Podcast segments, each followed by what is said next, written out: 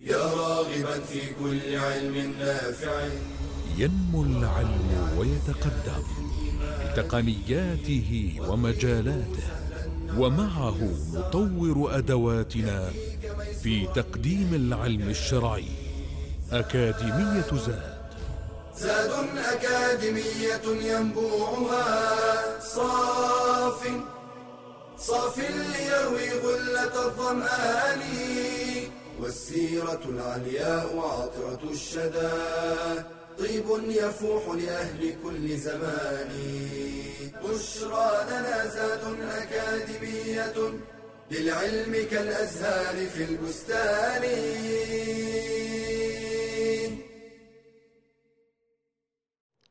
إن الحمد لله نحمده ونستعينه ونستغفره ونستهديه ونعوذ بالله من شرور أنفسنا وسيئات أعمالنا. من يهده الله فلا مضل له ومن يضلل فلا هادي له وأشهد أن لا إله إلا الله وحده لا شريك له وأشهد أن نبينا محمدا عبده ورسوله صلى الله عليه وعلى آله وأصحابه وإخوانه ومن دعا بدعوته واستنى بسنته واهتدى بهديه إلى يوم الدين وبعد. حياكم الله أيها الإخوة والأخوات من طلاب وطالبات العلم في برنامج أكاديمية زاد في هذه الدورة. آه، الثانية وهذا المستوى الرابع من دراسة السيرة النبوية على صاحبها أفضل الصلاة وأتم التسليم. آه، في المستوى الرابع من دراسة السيرة نتدارس آه، بعضا من مواقفه وأحواله صلى الله عليه وآله وسلم. آه، فيما يحب عليه الصلاة والسلام فيما يكره فيما يحبه من الأماكن والأزمان والأقوال والأفعال والأخلاق وأيضا التعرف على ما يبغضه صلى الله عليه وسلم من أجل تجنبه من آه، بعض الأماكن آه، بعض الأعمال الأخلاقيات السلوكيات التصرفات. بعض المطعومات أيضا أو المشروبات أو هيئتها. واليوم بإذن الله سبحانه وتعالى نتحدث عن آه، بعض السلوكيات التي كان يكرهها النبي صلى الله عليه وسلم ولا يحبها ولا يحب أيضا أن تصدر من أصحابه رضي الله عنه ولا من أحد من أمته. من ذلك أنه صلى الله عليه وسلم كان يكره أن يقام له. كان يكره أن يقام له فعن أنس رضي الله عنه قال: لم يكن شخص أحب إلينا من رسول الله صلى الله عليه وآله وسلم. وكانوا إذا رأوه لم يقوموا. لما يعلمون من كراهيته لذلك أخرجه أحمد والترمذي وصححه الألباني. حديث أنس وهو خادم الرسول صلى الله عليه وسلم أبو حمزة قدم بهذه المقدمة حتى تبين ما يريد أن يتكلم عنه. يعني قال لم يكن شخص أحب إلينا وإلى الصحابة من رسول الله صلى الله عليه وسلم. هذه قضية محسومة تماما. كان أحب الناس إلى الصحابة رسول الله صلى الله عليه وسلم وأكثرهم توقيرا واحتراما وادبا معه صلى الله عليه وسلم. ولم أكن يكن أحد يقاربه أو يساميه أو يماثله صلى الله عليه وسلم. لماذا قدم بهذه المقدمة؟ لأنه أراد أن يتحدث عن تصرف يتصرفه الصحابة رضي الله تعالى عنهم مع النبي صلى الله عليه وسلم قد يفهم على غير ذلك. لم يكن شخص أحب إليهم من رسول الله صلى الله عليه وسلم وكانوا إذا رأوه لم يقوموا. كانوا إذا رأوا النبي صلى الله عليه وسلم لم يقوموا أو يقوموا على رأسه أو يقوموا إليه وإنما كان إذا كانوا جلوسا لم يقوم وجاء إليهم صلى الله عليه وسلم وجلس بينهم. لأنهم كانوا يعلمون كراهية النبي صلى الله عليه وسلم لهذا القيام. قال لما يعلمون من كراهته لذلك. فهو كان يكره أن يقوموا إليه أو له صلى الله عليه وآله وسلم. النبي صلى الله عليه وسلم كان يكره القيام له تواضعا لربه عز وجل، فهو إمام المتواضعين وسيد المتواضعين الخاشعين المخبتين عليه الصلاة والسلام وأيضا هو مخالفة لعادة المتكبرين والمتجبرين الذين يحبون أن يقوم الناس على رؤوسهم يحبون ويسرون بذلك ويغضبون إذا لم يفعل ذلك معهم.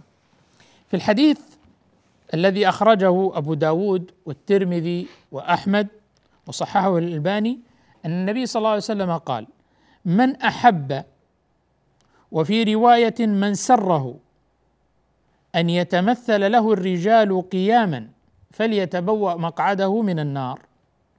من سره يعني هذا يبعث عنده على السرور وأنه يحب ذلك ويطلبه ويغضب إذا لم يفعل معه أن يتمثل له الرجال قياما. هو جالس والرجال على رأسه قياما.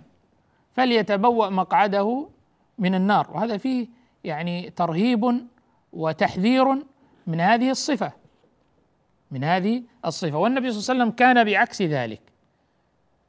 والصحابة وهم يعني النبي صلى الله عليه وسلم كان أعظم الناس قدرا ومحبة واحتراما في نفوسهم ومع ذلك كانوا لا يقومون له. فعدم القيام ليس دليلا على عدم الاحترام أو عدم المحبة. وهم يعرفون من ذلك من من نفسه صلى الله عليه وسلم أنه كان يكره ذلك بأبي هو أمي صلى الله عليه وسلم. فكان متواضعا يميل إلى التواضع. وقد ذكر العلماء لذلك حالات وأشار إلى ذلك الشيخ ابن باز رحمه الله تعالى قال والقيام ثلاثة أقسام. والقيام ثلاثة أقسام. أن يقوم عليه وهو جالس للتعظيم. للتعظيم هو جالس قائمون على رأسه يحب ذلك ويسره ذلك ويغضب إن تركوا ذلك ويفعلون ذلك تعظيما كما تفعله العجم لعظمائها قال الشيخ فهذا لا يجوز. وهو الذي ورد فيه الحديث فليتبوأ مقعده من النار. الثاني أو الحالة الثانية الصورة الثانية أن يقوم لغيره واقفا لدخوله أو خروجه. دخل فقاموا خرج فقاموا من دون مقابلة أن يقابلونه. يعني ما كان هذا القيام ليقابله ومن دون مصافحة لا ليقوموا له وليصافحوه أو يقابلوه فقاموا لخروجه أو قاموا لدخوله. فقال وإنما فعلوا ذلك لمجرد التعظيم قال فهذا أقل أحواله أنه مكروه هذا أقل الأحوال أن يكون مكروها إذا لم يصل إلى درجة التحريم. الحالة الثالثة أن يقوم مقابلا للقادم. يقوم من أجل مقابلة القادم ليصافحه. أو ليقابله أو ليأخذ بيده ويجلسه في مكانه مثلا أو ليجعله في مكانه أو ما أشبه ذلك. فقال هذا لا بأس به بل هو من السنة ومن مكارم الأخلاق. بل هذا من السنة ومن مكارم الأخلاق. طبعا الصحابة رضي الله عنهم قد فعلوا شيئا من ذلك في صلح الحديبية.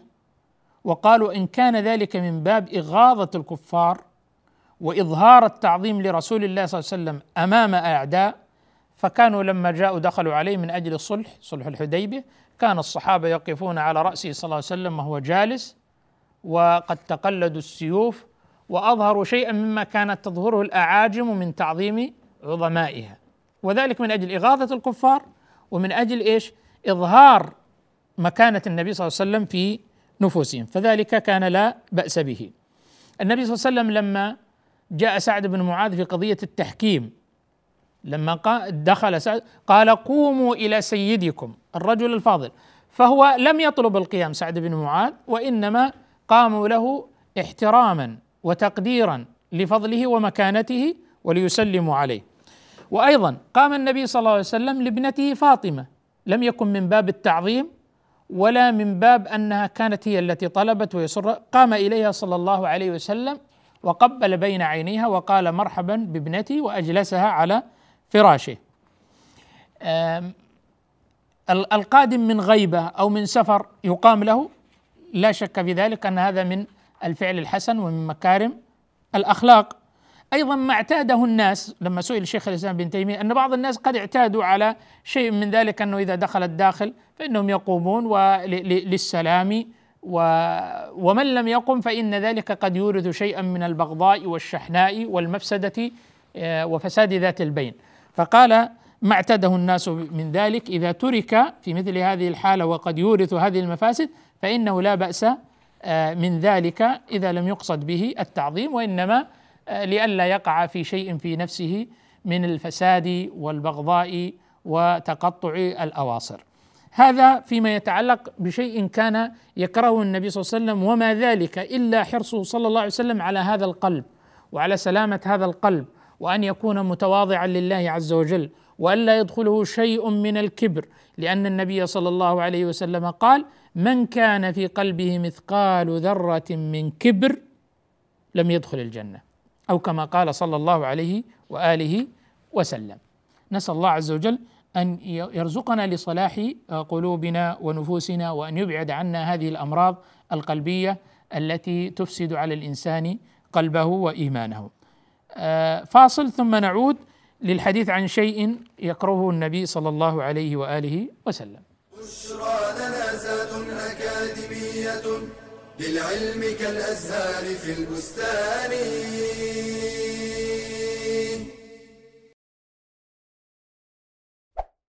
هل يجوز تأخير الغسل من الجنابة ولو لغير ضرورة؟ وما الذي يحرم على الجنب القيام به حتى يغتسل؟ وما يصنع الجنب إذا أراد أن ينام قبل الغسل؟ يجوز للجنب تأخير غسل الجنابة إلى قيامه للصلاة ولو لغير ضرورة لأن غسل الجنابة واجب على التراخي لا على الفور. فعن أبي هريرة أن النبي صلى الله عليه وسلم لقيه في بعض طريق المدينة وهو جنب فانسل منه فذهب فاغتسل ثم جاء فقال أين كنت يا أبا هريرة؟ قال كنت جنبا فكرهت أن أجالسك وأنا على غير طهارة. فقال سبحان الله.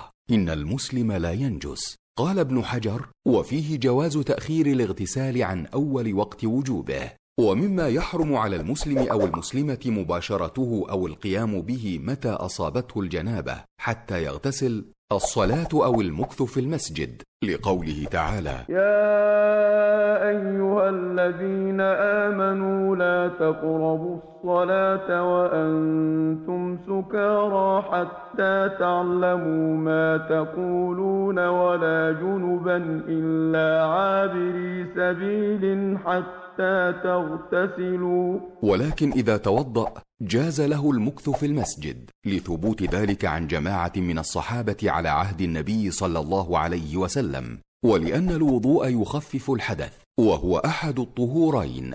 ومما يحرم على الجنب الطواف بالبيت الحرام فرضا كان أو نفلا. لقول النبي صلى الله عليه وسلم إنما الطواف صلاة فإذا طفتم فأقلوا الكلام. ولا يجوز للجنب قراءة القرآن لا من المصحف ولا عن ظهر قلب حتى يغتسل لما ثبت عن النبي صلى الله عليه وسلم أنه كان لا يحجزه شيء عن القرآن إلا الجنابة. ويجوز للجنب أن ينام دون غسل لكن يستحب له أن يتوضأ قبل أن ينام. فعن عائشة رضي الله عنها أن رسول الله صلى الله عليه وسلم كان إذا أراد أن ينام وهو جنب توضأ وضوءه للصلاة قبل أن ينام. بشرى لنا زاد أكاديمية للعلم كالأزهار في البستان. الحمد لله والصلاة والسلام على رسول الله وعلى آله وصحبه ومن والاه وبعد.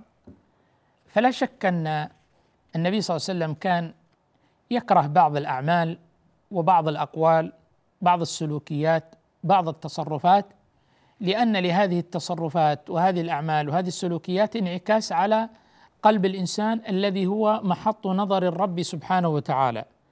بعض الأعمال يعملها الإنسان تؤثر في قلبه فتورثه مثلا عجبا أو غرورا أو كبرا فيكون التهلكة بسبب مثل هذه التصرف فكان يتوقع الإنسان مثل هذه الأمور.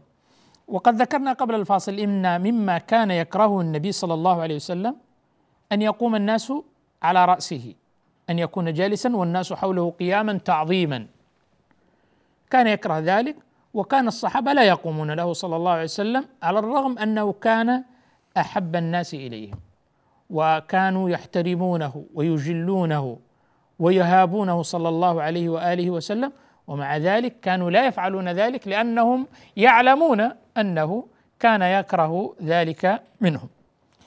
ومن هذه الأمور التي كان يكرهها صلى الله عليه وسلم من التصرفات التي ربما تورث شيئا من الكبر أو العجب أو مرض القلب أنه كان يكره أن يمشي أحد خلفه.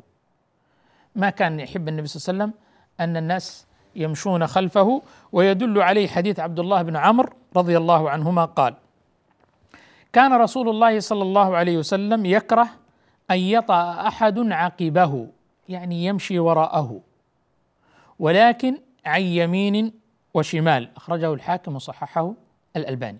اذا هو صلى الله عليه وسلم كان يكره أن يطأ أحد عقبه يكون من ورائه ويمشون خلفه وإنما كانوا يمشون عن يمينه صلى الله عليه وسلم كانوا يمشون عن شماله كان يكره أن يمشي أمام القوم وفي مقدمهم بل كان أحيانا يمشي في وسطهم عليه الصلاة والسلام وكان أحيانا يمشي في آخرهم وهم أمامه بين يديه تواضعا لله عز وجل سبحانه وتعالى.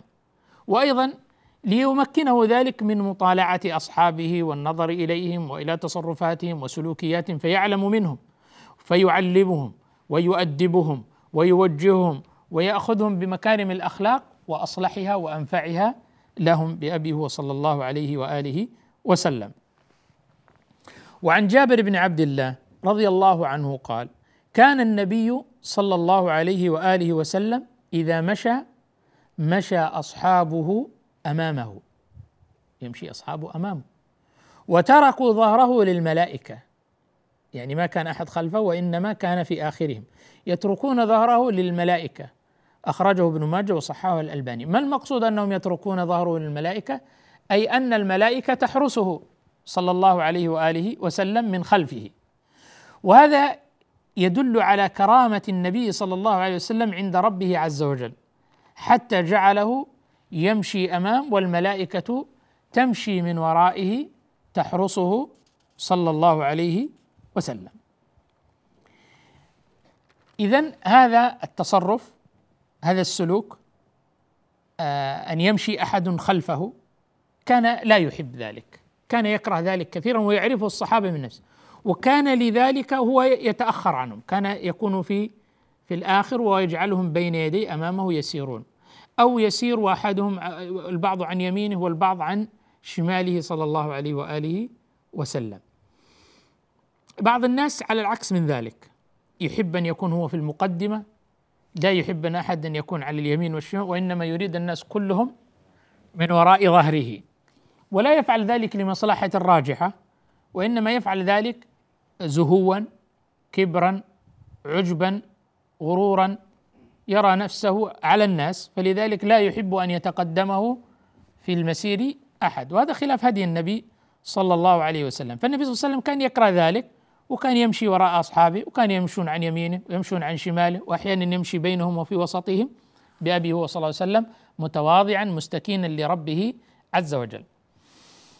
روى ابن أبي شيبة في مصنفه أن أناسا رأوا عبد الله ابن مسعود رضي الله تعالى عنه.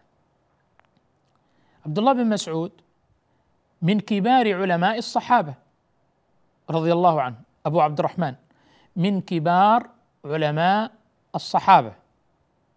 فقيه مفسر قارئ للقرآن. قال عنه النبي صلى الله عليه وسلم من أحب أن يقرأ القرآن غضا طريا كما أنزل فليقرأه على قراءة ابن أم عبد. يعني عبد الله بن مسعود. وكان يقول تلقيت من في رسول الله صلى الله عليه وسلم سبعين سورة. تلقاه بشكل مباشر. إذا هو قارئ للقرآن.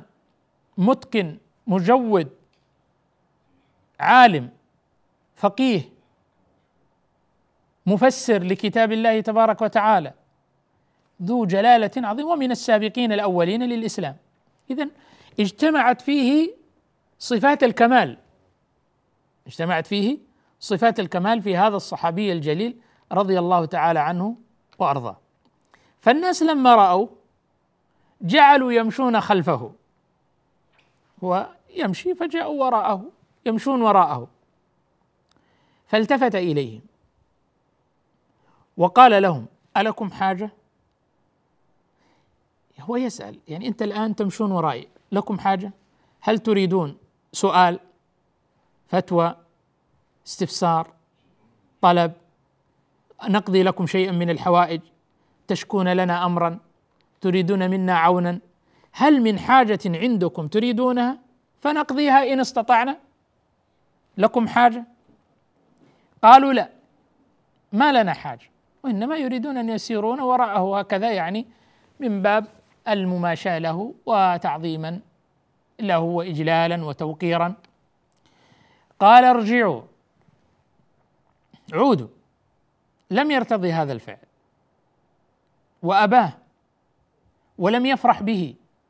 ولم يسر به لأن هذا الرجل فقيه كما أنه فقيه بالشريعة وأبوابها فهو فقيه بالنفس ومساربها ويعلم ما قد يتطرق إلى هذه النفس من بعض السلوكيات والأعمال الظاهرة التي تخرم هذا القلب وتفسد عليه صلاحه.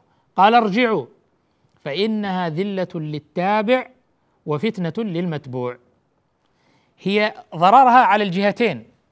يعني هذا التصرف له ضرر على الجهتين على التابع وعلى المتبوع. أما بالنسبة للتابع فهي تورثه الذلة فإنها ذلة للتابع يتبع يسير وراء الناس. تعود على ذلك. ذلة للتابع. والدين والشرع جاء لعزة المسلم لا يريد أن يكون ذليلا. وفتنة للمتبوع هذا المتبوع قد تكون فتنة لقلبه مرض لنفسه يعجب بهذا المنظر. مثلا عالم من العلماء يسير والطلاب من ورائه. فإذا ما استدركه الله سبحانه وتعالى برحمة فإنه يورثه عجبا وغرورا فيهلك يمرض هذا القلب وكبرا. ولذلك لا يفرح بما يتعلق بالشهرة.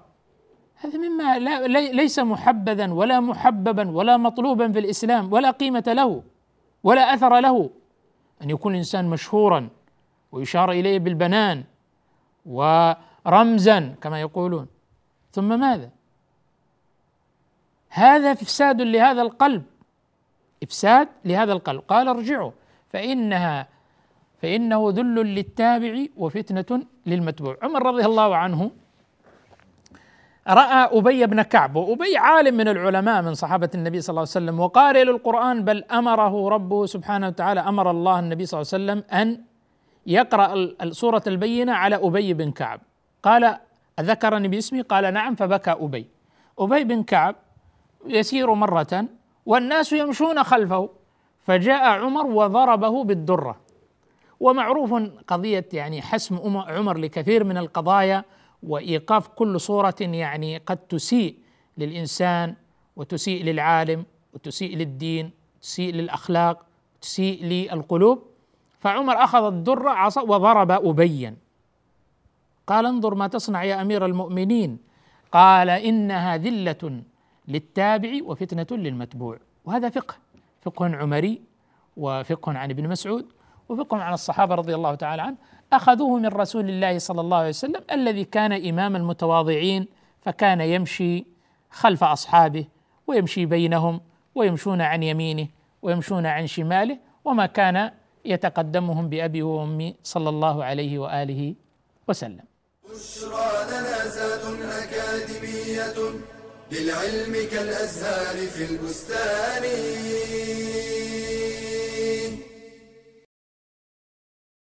ما من أحد يدخله عمله الجنة؟ فقيل ولا أنت يا رسول الله؟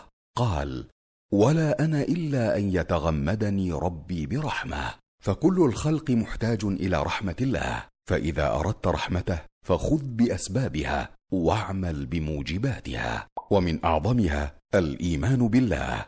قال تعالى انه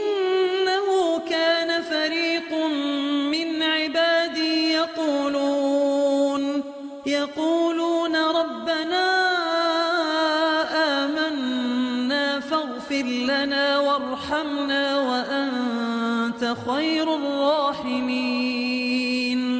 ومن موجبات رحمة الله الإحسان في العبادة وإتقانها بأن تعبد الله كأنك تراه فإن لم تكن تراه فإنه يراك. والإحسان إلى الخلق والرحمة بالإنسان والحيوان. قال تعالى إن رحمة الله قريب من المحسنين.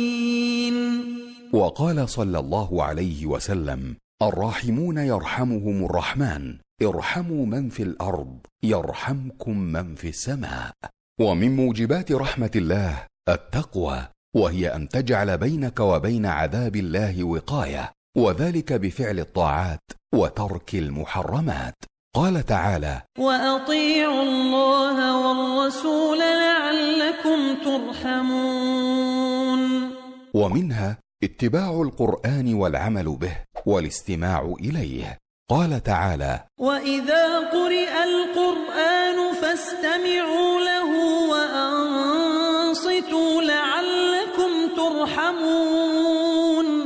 ومن موجبات رحمة الله الصبر على الطاعة وعن المعصية وعلى أقدار الله.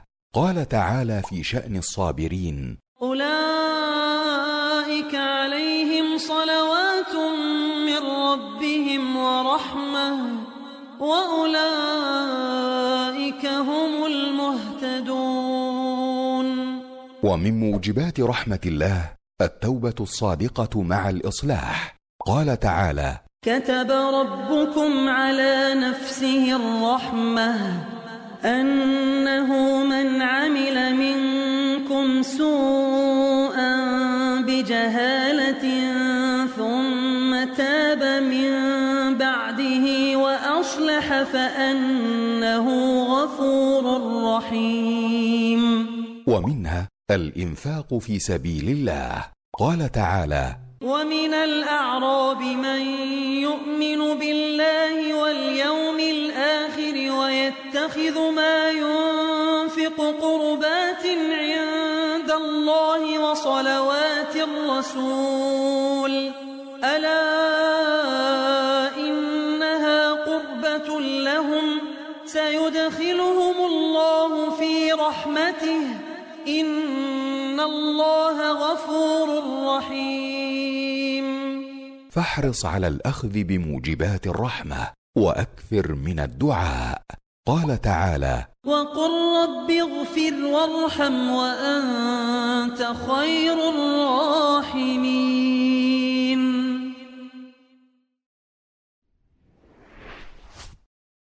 بشرى لنا زاد أكاديمية للعلم كالأزهار في البستان. الحمد لله والصلاة والسلام على رسول الله وعلى آله وصحبه ومن والاه وبعد.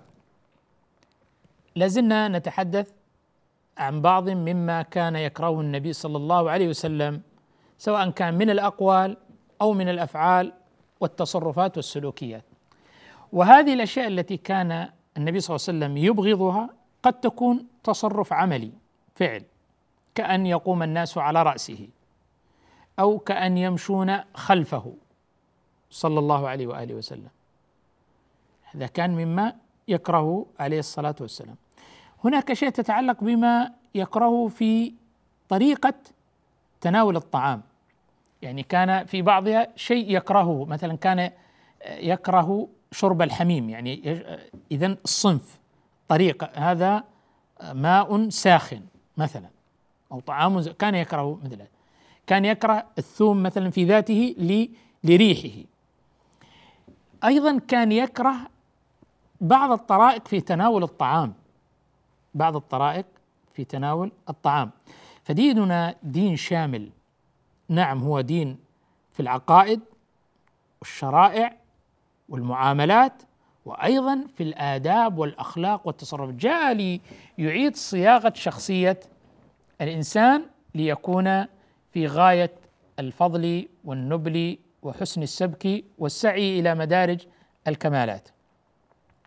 فمما كان يكرهه النبي صلى الله عليه وسلم في طريقة تناول الطعام أنه كان يكره أن يؤخذ من رأس الطعام كان يكره أن يؤخذ من رأس الطعام يعني من أعلاه من أسفله من أعلاه من وسطه عن عبيد الله بن علي بن أبي رافع عن جدته قالت كان رسول الله صلى الله عليه وسلم يكره أن يؤخذ من رأس الطعام. أخرجه الطبراني وحسنه الألباني. اذا كانوا يعرفون كراهية النبي صلى الله عليه وسلم لذلك من قوله ومن فعله وتوجيهه صلى الله عليه وآله وسلم. فهم ينقلون لنا هذه المشاعر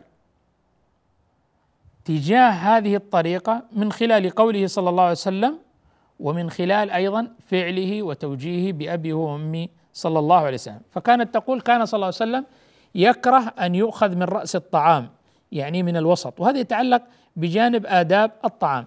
فإن الصحن إذا وضع سواء كان هذا الطعام سائلا أو كان هذا الطعام جامدا ووضع في صحن أو صحفة فإنه له حواف وجوانب وأيضا هناك وسط. والناس تجلس حول هذا الإناء لتناول الطعام. فمن الأدب المأخوذ به أن يتناول كل إنسان من جهته وأن يبدأ بالأكل من الجوانب وألا يقفز الإنسان إلى وسط الطعام فيأخذ من وسطه. ولذلك علة سنذكرها بعد قليل. يعني كان النبي صلى الله عليه وسلم يكره ذلك. ولذلك لما كان بين يدي ذلك الطفل عمرو بن سلمة وكانت يده تجول في الصحفة. قال له يا غلام سم الله هذا الأدب الأول. كل بيمينك هذا الأدب الثاني. كل مما يليك هذا الأدب الثالث. كل مما يليك يعني ما هو أقرب إليك ما هو إلى جوارك من الجانب الذي أنت فيه من الحافة التي أنت فيها. ما تذهب إلى وسط الصحفة أو تذهب إلى طرف الشخص المقابل لك أو من بجوارك لأن هذا من الأدب والأكل مباشرة من الوسط أو من يعني جهات الآخرين هذا دليل سوء أدب وسوء عشرة للناس وأنانية وجشع وشح وحرص وعدم قناعة الإنسان بما آتاه الله عز وجل وبما هو عنده من نصيبه فلا يتجاوز. هذا أدب ويلاحظ في الطعام ويؤدب المفترض أن يؤدب عليه الأبناء والبنات. في طريقة تناول الطعام. إذا وضع هذا الطعام واجتمع عليه الناس أن الإنسان إذا بدأ بالأكل فإنه يبدأ من جهته ويبدأ من حافة الطعام لا من وسطه. نتعرف على الحكمة من ذلك في الحديث الآخر. وفي الحديث البركة تنزل وسط الطعام. البركة من الله سبحانه وتعالى. البركة من الله عز وجل. والبركة هذه تكون في الطعام. وتكون في وسطه تنزل كما أخبر النبي صلى الله عليه وسلم. قال البركة تنزل وسط الطعام. فكلوا من حافتيه الحواف. ولا تأكلوا من وسطه. اذا هناك تقرير أن البركة تنزل في وسط الطعام. هذه حقيقة. عن طريق الوحي الذي نؤمن به. أن هنالك بركة من الله تنزل في هذا الطعام وتكون في وسطه. وأمرنا أن نأكل من حافة الطعام من جوانبه ولا نأكل من وسطه كما أخرج ذلك الترمذي وصححه الألباني. وفي رواية خذوا بسم الله. اذا يبدأ ببسم الله حتى تحل البركة. وما ذكر اسم الله على شيء إلا باركه فينتفع الإنسان بهذا الطعام ولا يتضرر به ويجد لهذا الطعام بركة في صحته وقوته. ونشاطه خذوا بسم الله. من حواليها أي من أطراف الصحفة من أطراف الإناء. ولا تأخذوا من أعلاها ومن وسطها فإن البركة تتحدر من أعلاها أو تنحدر من أعلاها. رواه الطبراني. يعني البركة تكون في المنتصف تكون في وسط الطعام ثم هذه البركة تتحدر إلى بقية أنحاء وجوانب الصحفة أو الإناء. فإذا بادر الإنسان وأكل من وسطها فإنه يحرم بقية من معه من هذه البركة التي ستتحدر على جوانب جوانب هذه الصحفة.